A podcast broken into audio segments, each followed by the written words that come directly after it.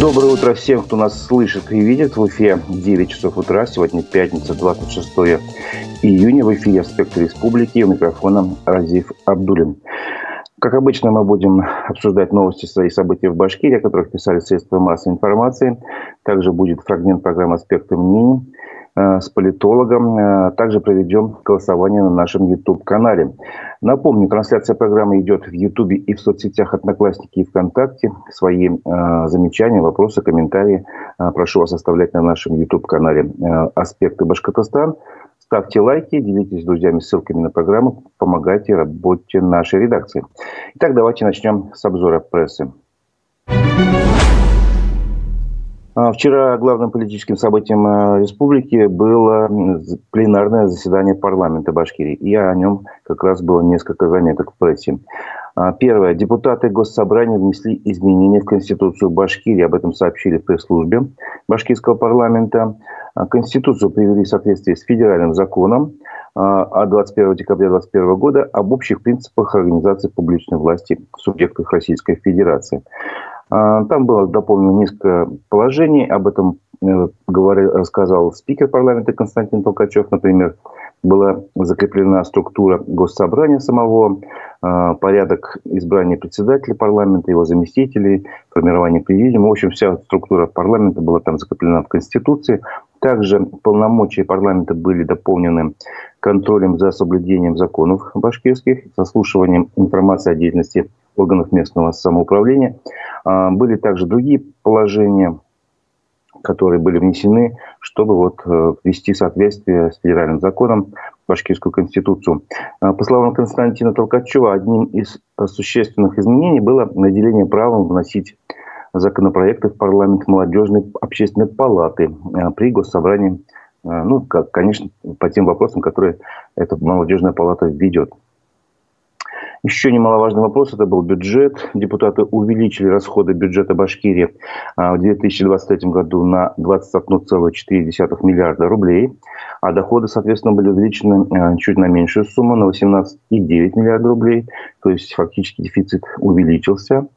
А, если говорить в целом о всех цифрах, то утвержденный объем бюджета Башкирии по доходам был э, утвержден в сумме 286 э, миллиардов 200 миллионов рублей, а по расходам 306 с половиной. Таким образом, дефицит составил 20 миллиардов 300 миллионов рублей, больше 20 миллиардов. А, были увеличены и показатели доходов и расходов бюджета уже на последующие годы, 24-25.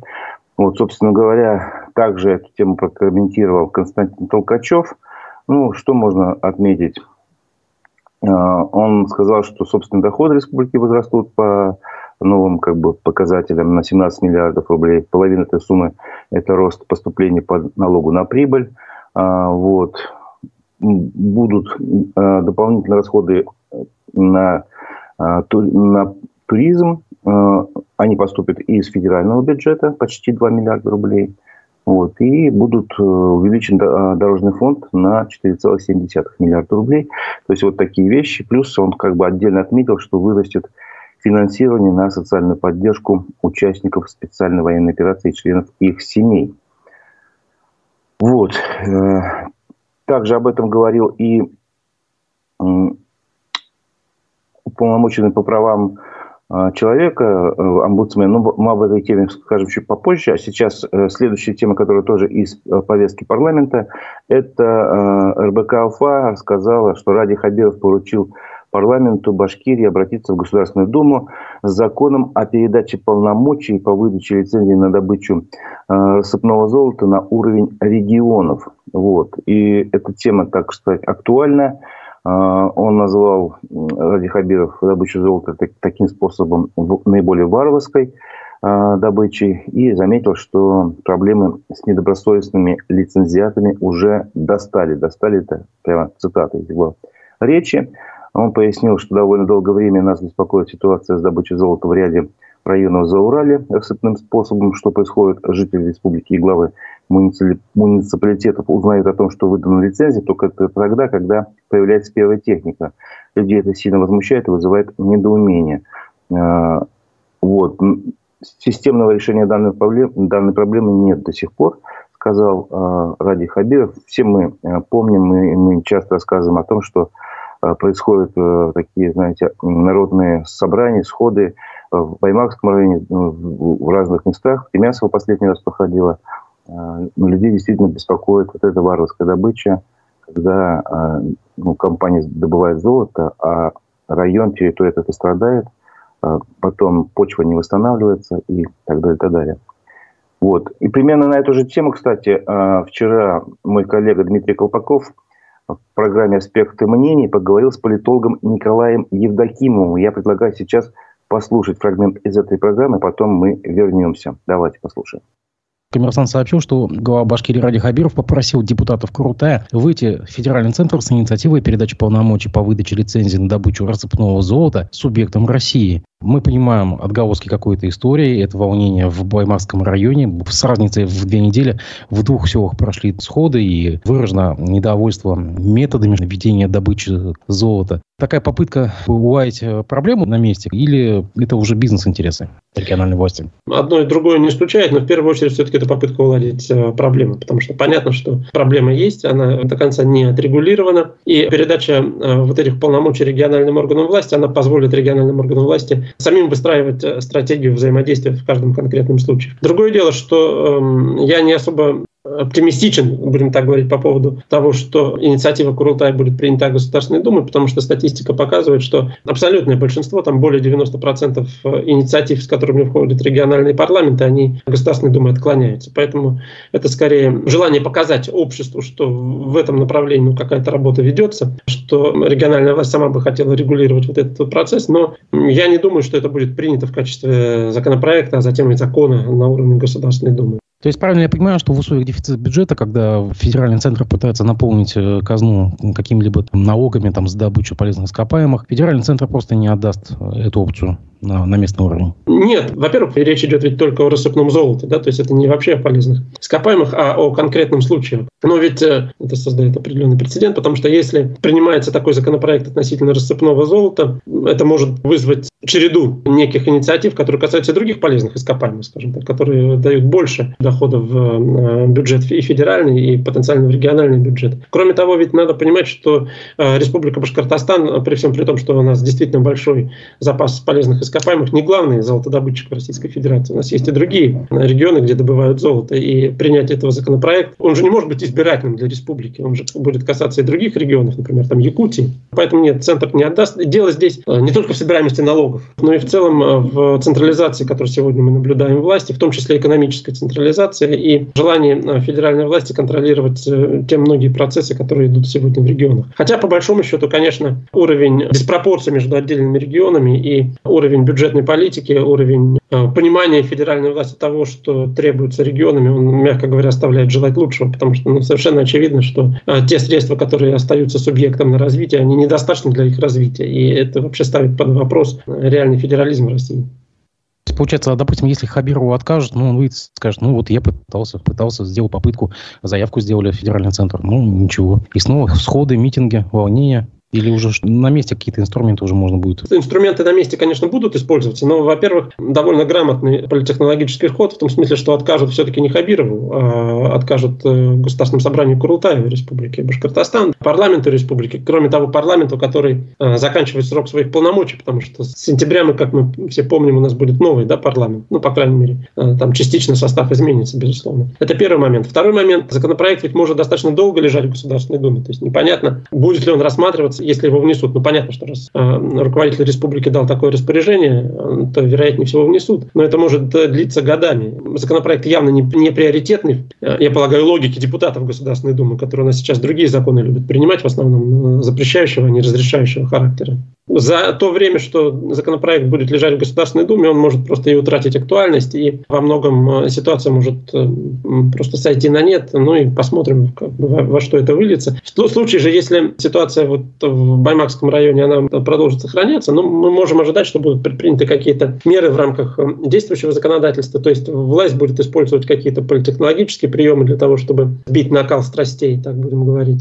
То есть, э, конечно, не следует рассматривать вот этот законопроект э, как единственно возможный способ решения проблемы. Конечно, будут использоваться другие варианты, а законопроект, ну, он носит пиар-характер, потому что должен показать, что власть пытается как-то повлиять на ситуацию. А с другой стороны, ну, если получится, то почему бы и нет? Хотя вероятность того, что получится, невелика. Это был фрагмент программы «Аспекты мнений» с политологом Николаем Евдокимовым. Полностью передачу вы можете посмотреть на наших страницах ВКонтакте, в Одноклассники и на канале в Ютубе «Аспекты Башкортостан». Кстати, сейчас я хочу как раз на канале в Ютубе а, начать голосование. Давайте а, попробуем подумать и ответить на вопрос. Вот эта вот инициатива Радия Хабирова о передаче полномочий по выдачи лицензии на добычу золота в регионы, она вызвана желанием именно решить проблемы вот эти, которые сейчас не решаются? Или это все-таки другая причина этого? Это ну, желание контролировать самому, самим ресурсы вот на месте, получается, республиканской власти. Итак, если вы выбираете э, вариант, что да, это желание решить проблему, вы выдаете слово «проблема». Если вы считаете, что нет, это все-таки такая, знаете, скрытое просто на самом деле э, обоснование совершенно другой цели, э, чтобы на местах уже распределять вот эти все ресурсы именно ну, на золото. Это такая хорошая штука, на которую, в принципе, можно и подзаработать как следует. А тогда выбирайте слово э, «ресурсы». А, итак, на нашем канале «Аспекты Башкортостан» давайте начнем голосование. Голосуйте, выбирайте свой вариант ответа. Итоги подведем позже вернемся к обзору прессы и, к парламенту, о чем я говорил, э, как раз э, о выступлении уполномоченного по правам человека в Башкирии Михаила Закамалдина. Об этом сообщила газета «Коммерсант Уфа». Э, более 548 миллионов рублей выплатили в Башкирии в прошлом году членам семей военнослужащих, погибших в ходе специальной военной операции. Как раз об этом рассказал на пленарном заседании Башкирского парламента Михаил Закамалдин. Выплаты получили в прошлом году 739 членов семей погибших военнослужащих. Добавим, что средства э, выплачиваются согласно республиканскому закону, это региональные выплаты, о дополнительной мере социальной поддержки членов семей погибших военнослужащих, и они выплачиваются в равных долях каждому члену семьи. А, просто когда читаешь а, какие-то обсуждения в разных чатах на эту тему, а, многие делают неправильные выводы из информации. Вот посмотрите, у нас есть две цифры. Во-первых, более 500, 548 миллионов рублей получили за год члены семей погибших. И говорится, что 739 человек получили.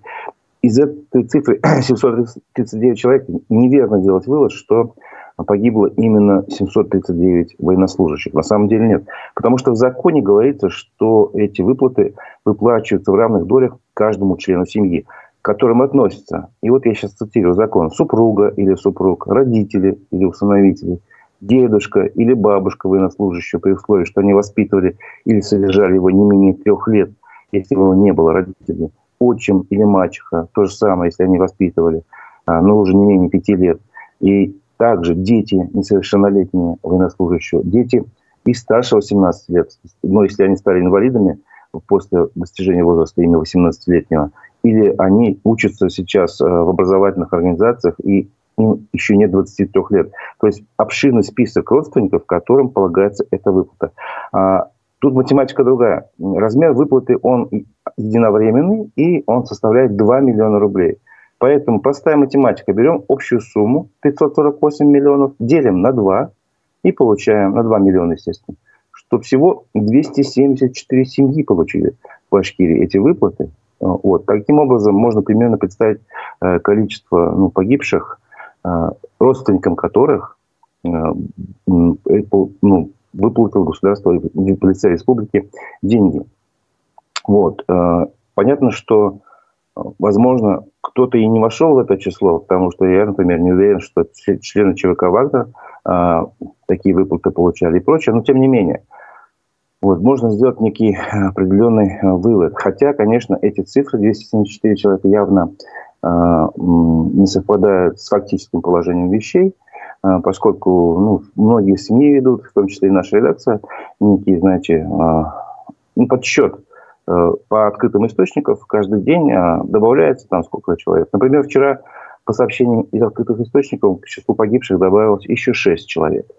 Это э, Дмитрий Токарев и Юрий Макроусов из Дуланского района, Алексей Шубин из Стерлитамака, Иван Рудаков из Межгорья, а также Ильгиз Валитов из Алгазинского района и Назир Мурадшин из Учелинского района. Вот. Ну, еще напомню такую некую статистику небольшую, пусть она, э, скажем так, на 100% не соответствует действительности, это сразу могу сказать, но оно имеет какое-то приближение к действительности. До Нового года наша редакция опубликовала информацию о 292 военнослужащих, погибших на Украине. На сегодня эта цифра достигла 645. И получается, что, опять же, простая арифметика, посчитаем, сколько было до Нового года сообщений и после Нового года. После Нового года явно больше. Вот. Даже если эта информация не полная, тем не менее, а, по этой статистике получается, что военные из Башкирии в этом году погибали э, на спецоперации интенсивнее, чем в прошлом. Если за пять неполных месяцев их э, ну, было больше, чем за весь прошлый год. Вот. И напоминаю, что на нашем канале в Ютубе «Аспекты Башкортостана» мы сейчас ведем голосование. Пожалуйста, подключайтесь, э, ставьте лайки. Голосование на тему, как вы считаете, инициатива главы Башкирии передать полномочия регионам по выдаче лицензии на золото – это а, стремление вот решить проблему с тем, что у нас все-таки а, некоторые недобросовестные недропользователи а, находятся, которые ну, как бы закон этот о лицензиях, условно говоря, не соблюдают и варварски уничтожают природу. Либо это все-таки желание не проблему решить, а просто взять в руки такой хороший ресурс, как не россыпи золота, природные ископаемые так, такого рода. Выбираете вариант проблемы или ресурсы. Мы продолжим э, обзор прессы. Русньюз вчера сообщила, что э, про как проходит процесс над, в Уфе над э, Лилией Чанышевой. Напомню, что она признана в список, внесена в список экстремистов и террористов.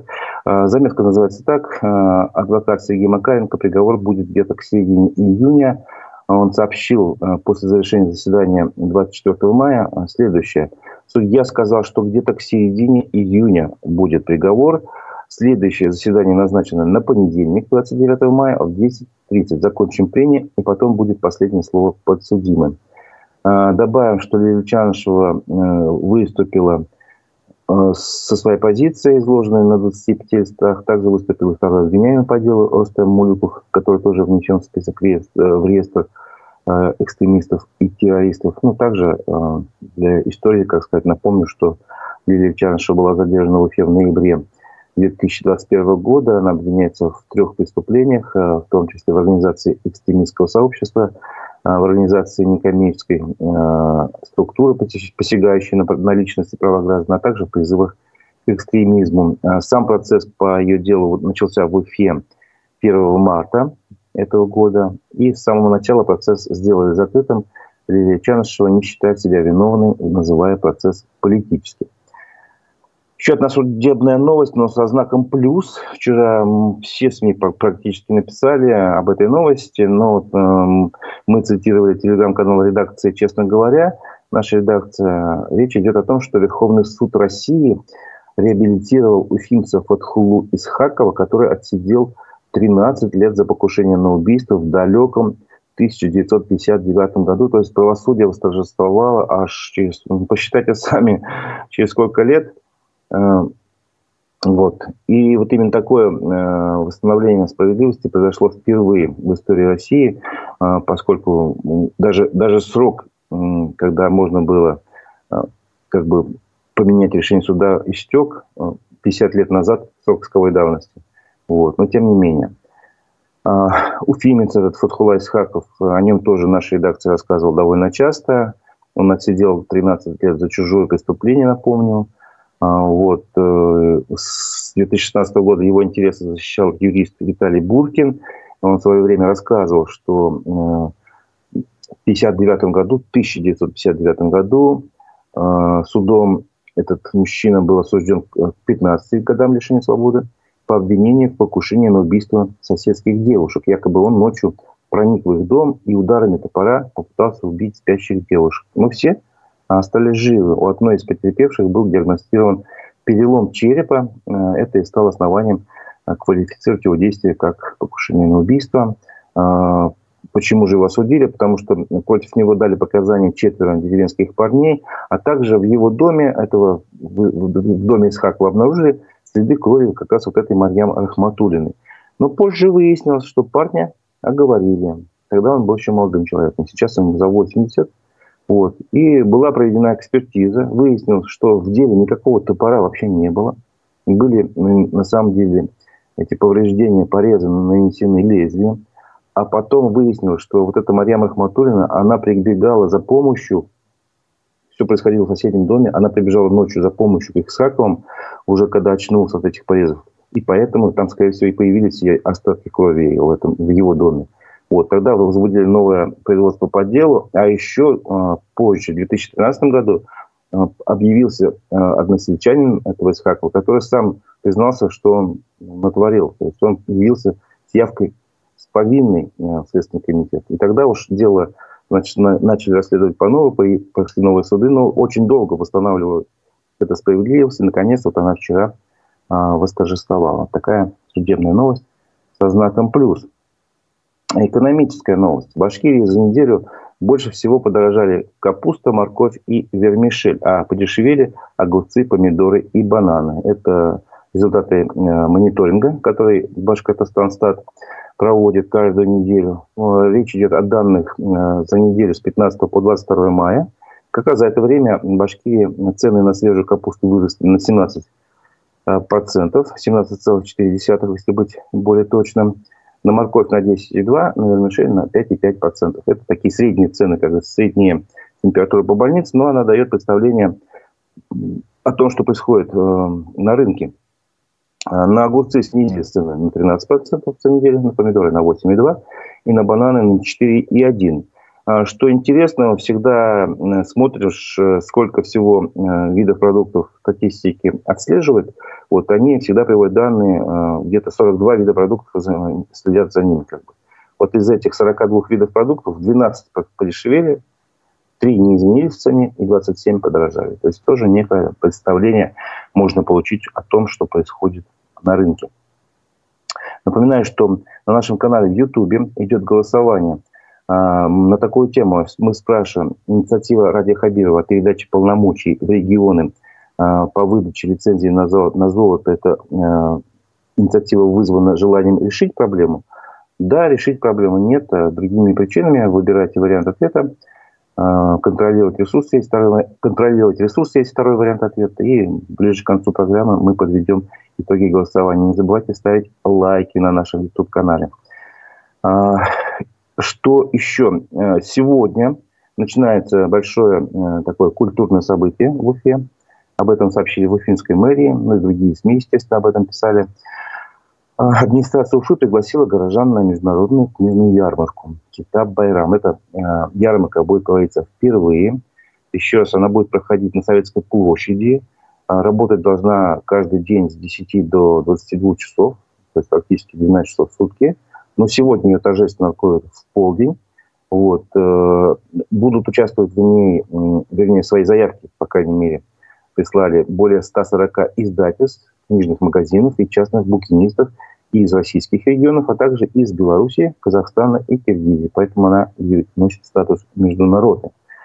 Программа такая достаточно обширная, не будем все, всю полностью с вас, вас с ней знакомить, но хочу такие самые интересные вещи сказать, что каждый день примерно в 5 часов э, на Советской площади будут читать отрывки из произведений известных авторов. И читать их будут разные артисты, известные люди и так далее. А в 8 часов вечера э, программа будет завершаться показом кинофильмов. То есть, получается, сегодня вечером в 8 покажут кинофильм «Судьба человека», завтра «Отряд Таганрог», а уже в воскресенье «Алые паруса». Вот такие фильмы будут транслировать на Советской площади. Сюда заявили о своем желании приехать такие люди, как помощник президента России Владимир Мединский, который, напомню, он же открывал на Советской площади памятник Нигали Шеймуратову. Приедут писатели Михаил Лобковский, Татьяна Устинова, дочь поэта Роберта Рождественского, Екатерина Рождественская, артисты Дмитрий Дюжев и Дарья Мороз. А также, что сам достаточно интересно именно для жителей республики, э, премьер-министр Андрей Назаров э, презентует свою книгу. Ну, будет встреча с ним как с автором книги. Он написал книгу бизнес и власть. Уроки новейшей истории. И вот эта встреча запланирована на 15.30 28 мая. Но пройдет она, конечно, не на улице, а в колонном зале Министерства сельского хозяйства, которое как раз и расположено на Советской площади. Полностью можете познакомиться э, с программой этой книжной ярмарки на сайте Китаб Байрам, если не ошибаюсь. Сейчас я посмотрю, секундочку, я открою у себя эту ссылочку. Да, kitab-bayram.ru, э, там действительно большая обширная программа, можете смотреть и э, ну, выбрать для себя, что вам интересно. Понятно, что там можно купить книжки, там будут всякие активности. И, например, э, что мне тоже нравится, можно принести свои книги, которые вы уже не читаете, но тем не менее хотите продлить им жизнь. Можно поступить с ними по-разному, отдать благотворительной организации, там раздадут, ну, условно говоря, в тот же Уфимский хоспис может книга попасть. А, либо поступит иным образом. То есть вот можно как бы продлить жизнь своей книги, принести их, и там вы найдете, кому их отдать. Ну, предлагаю сейчас э, завершить голосование на нашем YouTube-канале «Аспекты Башкортостан». Э, мы вас спрашивали, инициатива а, Ради Хабирова о передаче полномочий в регионы по выдаче лицензий на э, добычу золота. Это желание решить проблему да, решить проблему нет. Контролировать ресурсы. Опрос завершен. Как, как интересно. А, сто процентов людей выбрали один вариант ответа. Догадайтесь, какой? Ответили нет. Контролировать ресурсы. То есть в некое а, бескорыстное желание решать проблемы наши аудитории не верят. Очень интересный результат опроса, я, честно говоря, не ожидал.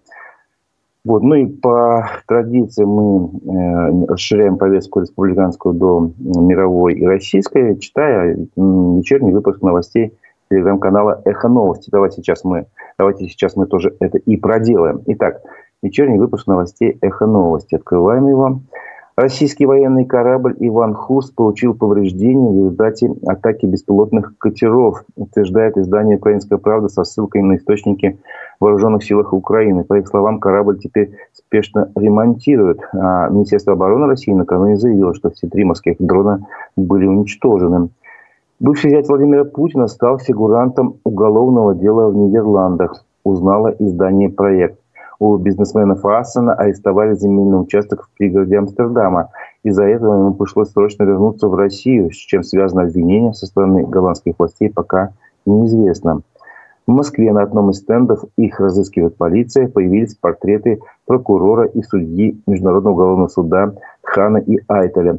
А они выдали ранее ордер на арест Владимира Путина. Как пишет издание СОТа, в ориентировках утверждается, что они скрылись от следствия. Известный экономист Константин Сонин объявлен в розыск в России. Его карточку в базе МВД обнаружило издание «Медиазона». В марте в отношении бывшего проректора Высшей школы экономики, ныне профессора Чикагского университета, возбудили уголовное дело о военных фейках. Высшая школа экономики пообещала бесплатное обучение для участников специальной военной операции в Украине и членов их семей. Их будут зачислять сверх установленной квоты в 10%, сообщили в пресс-службе одного из наиболее престижных вузов России. Студенты, у которых отцы и братья на фронте, смогут перевестись на обучение за счет университета. Россия через 7 лет должна почти полностью обеспечивать себя микрочипами, роботами, дронами и другой продукцией высоких технологий. Амбициозные планы содержатся в концепции технологического развития, которую утвердило правительство России.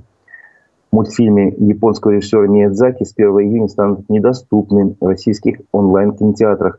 Среди них такие мультфильмы, как «Унесенные призраками», «Ходячий замок», «Мой сосед Таторы» и другие известные картины. Как передает ТАСС, дистрибьютор фильмов студии в России не смог продлить права на показ. Вот это был выпуск, э, вечерний выпуск новостей телеграм-канала «Эхо новости». На этом, собственно говоря, наша программа «Аспекты республики» завершается, но не завершается наша работа, работа нашей редакции. А, сегодня э, гостями передачи «Редколлегия» станут э, главный, бывший главный редактор издания «Коммерсант Уфа» Наталья Павлова и публицист, журналист Рушана Ибраева. Эта программа у нас запланирована после 11.00. Ведущий программы Дмитрий Колпаков. Вопросы и комментарии а, можете оставлять в прямой трансляции на нашем канале в Ютубе «Аспекты Башкортостана». Так и так и так. В общем, после 11 часов включайтесь. Я думаю, очень интересные спикеры. задавайте им вопросы. А сразу после них в эфире будет программа «Аспекты городской среды» с экспертом Олегом Арефьевым. Тоже будет интересно. Поэтому не переключайтесь, находите наши а, страницы ВКонтакте, в Одноклассниках, где вам удобнее, или в Ютубе на канале «Аспекты Башкортостан». А я с вами прощаюсь до понедельника. У микрофона был Разиф Абдулин. Встретимся в эфире.